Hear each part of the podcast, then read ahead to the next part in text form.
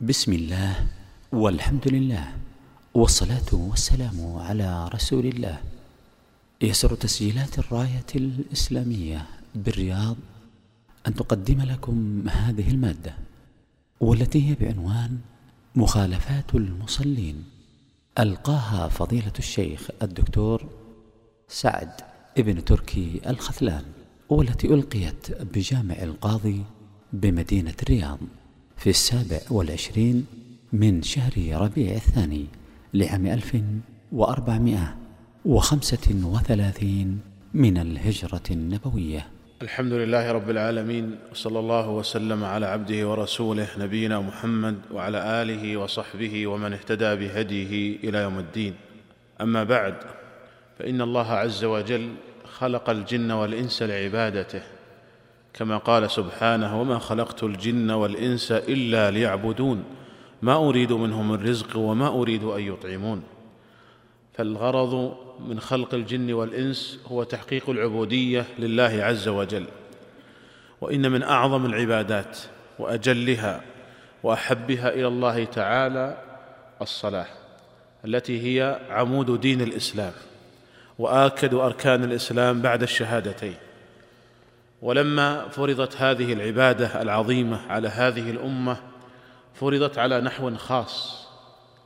فقد أسري بنبينا محمد صلى الله عليه وسلم من المسجد الحرام إلى المسجد الأقصى وصلى بالأنبياء اماما في المسجد الأقصى ثم عرج به إلى السماء حتى جاوز السبع الطباق وصل إلى سدرة المنتهى فوق السماء السابعة. وصل إلى مقام عظيم. وصل إلى أعلى مكان وصله بشر. حتى إنه سمع صوت صرير الأقلام بكتابة القدر. وكلمه الله تعالى مباشرة من غير واسطة لكنه لم يرى الله تعالى. ولهذا جاء في صحيح مسلم عن أبي ذر رضي الله عنه قال سألت النبي صلى الله عليه وسلم هل رأيت ربك؟ قال نور أن اراه لأن الإنسان بتكوينه البشري لا يتحمل رؤية الله العظيم. الله تعالى تكاد السماوات يتفطرن من فوقهن من شده عظمته. تكاد السماوات على عظمتها أن تتفطر يعني تتشقق من فوقها من عظمة الله عز وجل. فما بالك بهذا الإنسان الضعيف؟ ولهذا لما سأل موسى ربه قال ربي أرني أنظر إليك. قال لن تراني ولكن انظر إلى الجبل فإن استقر مكانه فسوف تراني. فلما تجلى ربه للجبل مجرد تجلي جعله دكا. وخر موسى صعق. خر صعقا لأنه رأى الجبل المتجلى عليه. فكيف لو رأى المتجلي جل جلاله؟ ولكن الله تعالى كلمه مباشرة.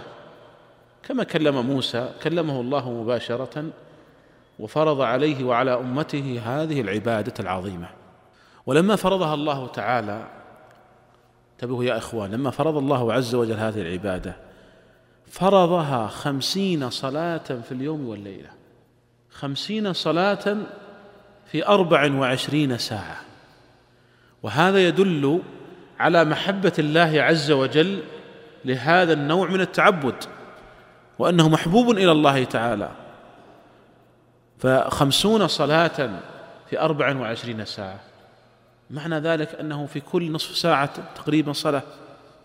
وكان النبي صلى الله عليه وسلم شديد الحياء من ربه وشديد التعظيم له. فلما فرض الله تعالى عليه وعلى أمته الصلاة خمسين صلاة في اليوم والليلة كان من رحمة الله تعالى أن قيض موسى عليه الصلاة والسلام. فسأل النبي صلى الله عليه وسلم ما فرض ربك على أمتك؟ قال خمسين صلاه في اليوم والليلة. قال إني جربت الناس قبلك وعالجت بني إسرائيل أشد المعالجة وإن أمتك لا تطيق ذلك. فارجع إلى ربك فاسأله التخفيف. فرجع إلى الله فحط عنه عشرا ثم عشرا ثم عشرا ثم عشرا ثم خمسا.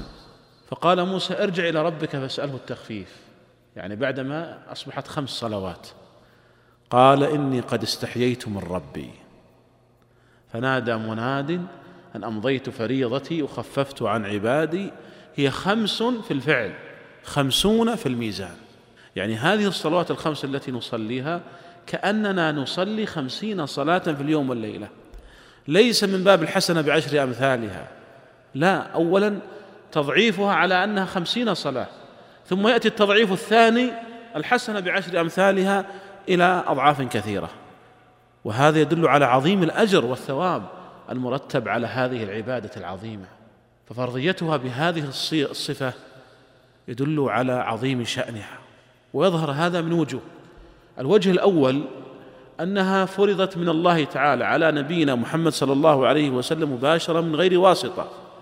بينما بقية الفرائض تفرض بواسطة جبريل. الوجه الثاني أنها لما فرضت عرج بنبينا محمد صلى الله عليه وسلم وكلمه الله تعالى مباشرة ووصل إلى أعلى مقام وصله بشر وفرض عليه هذه العبادة. الوجه الثالث أنها لما فرضت فرضت خمسين صلاة في اليوم والليلة وهذا يدل على محبة الله لها وعلى عظيم عناية الشريعة بهذه العبادة. الوجه الرابع أنها لما خففت خففت فقط في الفعل ولم تخفف في الأجر والثواب. أمضيت فريضتي وخففت عن عبادي هي خمس في الفعل خمسون في الميزان. وهذا يدل على عناية الشريعة بهذه العبادة وعلى محبة الله تعالى لها. ولهذا كانت هي عمود دين الإسلام. قد أخرج الإمام مالك في الموطأ بسند صحيح عن عمر بن الخطاب رضي الله عنه أنه كتب إلى عماله إن أهم أعمالكم عند الصلاة فمن حفظها فقد حفظ دينه ومن ضيعها فقد ضيع دينه. والواقع أنك لا تجد محافظا على الصلاة إلا قد حفظ دينه وهو لما سواها أحفظ ولا تجد مضيعا للصلاة إلا وقد ضيع دينه وهو لما سواها أضيع. هذه العبادة العظيمة هي الصلة بين العبد وبين ربه. يناجي العبد ربه في اليوم والليلة خمس مرات. يتصل بالله مباشرة. ولهذا كانت هي محل راحة المؤمنين.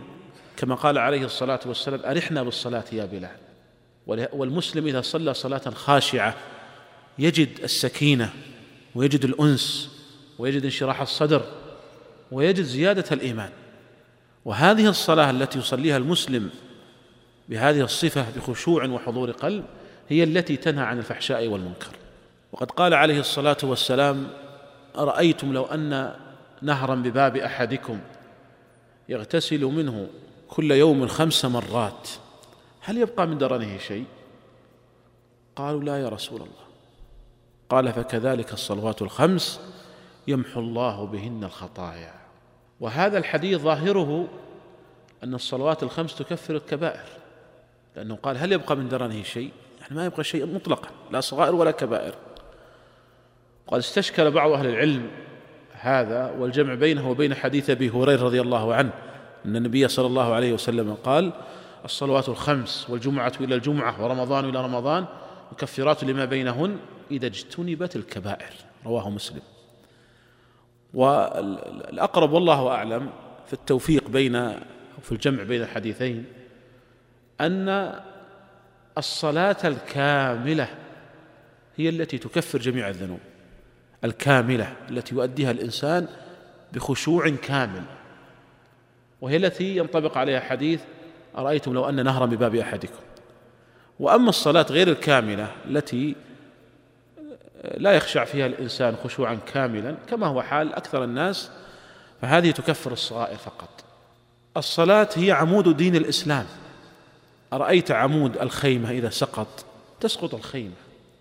وهي أول ما يحاسب عليه المسلم من أعماله يوم القيامة. أول ما يحاسب عليه الصلاة. وأول ما ينظر من الصلاة الفرائض. فإن كان فيها نقص أو خلل قيل انظروا هل له من تطوع؟ فترقع بها كما يرقع الثوب. وهذا يبين لنا أهمية النوافل لأن بعض الناس يقول هذه نافلة ليست واجبة علي. نقول هل تضمن أنك أتيت بالفرائض كاملة كما أمرك الله؟ فالنوافل إذا تكمل الخلل الذي يقع في الفرائض. ثم إن النوافل تقرب من الله تعالى كما قال الله تعالى في الحديث القدسي وما تقرب إلي عبدي بأحب مما افترضت عليه. ولا يزال عبدي يتقرب إلي بالنوافل حتى أحبه. فإذا أحببته كنت سمعه الذي يسمع به وبصره الذي يبصر به ويده التي يبطش بها ورجله التي يمشي بها أي أنه يسدد يسدد في جوارحه. ولئن سألني لأعطينه ولئن استعاذ بي لأعيذنه. ولهذا كان القول الصحيح من أقوال أهل العلم أن من ترك الصلاة بالكلية لا يركع لله ركعة لا جمعة ولا جماعة أنه يكون كافرا كفرا أكبر مخرجا عن ملة الإسلام. لأن هذا قطع صلته بالله. كيف يكون مسلما؟ لا يركع لله ركعة لا جمعة ولا جماعة. كيف يكون مسلما؟ يقول النبي صلى الله عليه وسلم بين الرجل وبين الشرك والكفر ترك الصلاة. خرجه مسلم. ولا يقال إن هذا من الكفر الأصغر. لأن الكفر إذا عرف بأل في نصوص القرآن والسنة فالمراد به الكفر الأكبر كما قرر ذلك أبو العباس بن تيمية وابن القيم وجمع المحققين من أهل العلم. إذا عرف بأل يكون مراد به الكفر الأكبر. ولهذا قال عبد الله بن الشقيق التابعي الجليل لم يكن أصحاب النبي صلى الله عليه وسلم يرون شيئا من الأعمال تركه كفر غير الصلاة. ونقل إسحاق بن راهويه الإجماع من زمن الصحابة إلى زمنه على كفر تارك الصلاة. أما إذا كان يصلي أحيانا ويترك الصلاة أحيانا وهذا حال يعني أكثر المتساهلين بالصلاة. يصلي مثل الجمعة ولا يصلي الصلوات الخمس. فهل يكفر كفرا أكبر أم لا؟ هذا محل خلاف بين العلماء. والقول الراجح أنه لا يكفر كفرا أكبر ولكنه يكون فاسقا ويدخل في قول الله تعالى فويل للمصلين الذين هم عن صلاتهم ساهون. دليل على أنه لا يكفر كفرا. أكبر حديث عبادة بن الصامت رضي الله عنه. أن النبي صلى الله عليه وسلم قال خمس صلوات كتبهن الله على العباد فمن أتى بهن فمن حافظ عليهن كان له عهد عند الله أن يدخله الجنة. فمن حافظ عليهن ولم يضيع منهن شيئا كان له عهد عند الله أن يدخله الجنة. ومن لم يأتي بهن لم يكن له عهد عند الله إن شاء عذبه وإن شاء أدخله الجنة. أخرجه أبو داود وهو حديث صحيح من جهة الإسناد. ووجه الدلالة قوله هو من لم يأتي بهن والمقصود لم يحافظ عليهن بدليل أول الحديث. قال من حافظ عليهن ولم يضيع عليهن منهن شيئا. وقال في آخر الحديث لم يكن له عهد عند الله. إن شاء عذبه وإن شاء أدخله الجنة. وهذا دليل على أنه لا يكفر كفرا أكبر إذ أنه لو كان كافرا كفرا أكبر لم يكن له سبيل إلى الجنة. ثم إن قوله عليه الصلاة والسلام بين الرجل وبين الشرك والكفر ترك الصلاة ولم يقل ترك الصلاة. لكن الذي يصلي أحيانا ويترك الصلاة أحيانا يدخل في قول الله عز وجل فويل للمصلين الذين هم عن صلاتهم ساهون. ساهون أي يتركونها أحيانا ويؤخرونها أحيانا فهم يدخلون في الساهين الذين توعدهم الله عز وجل بالويل.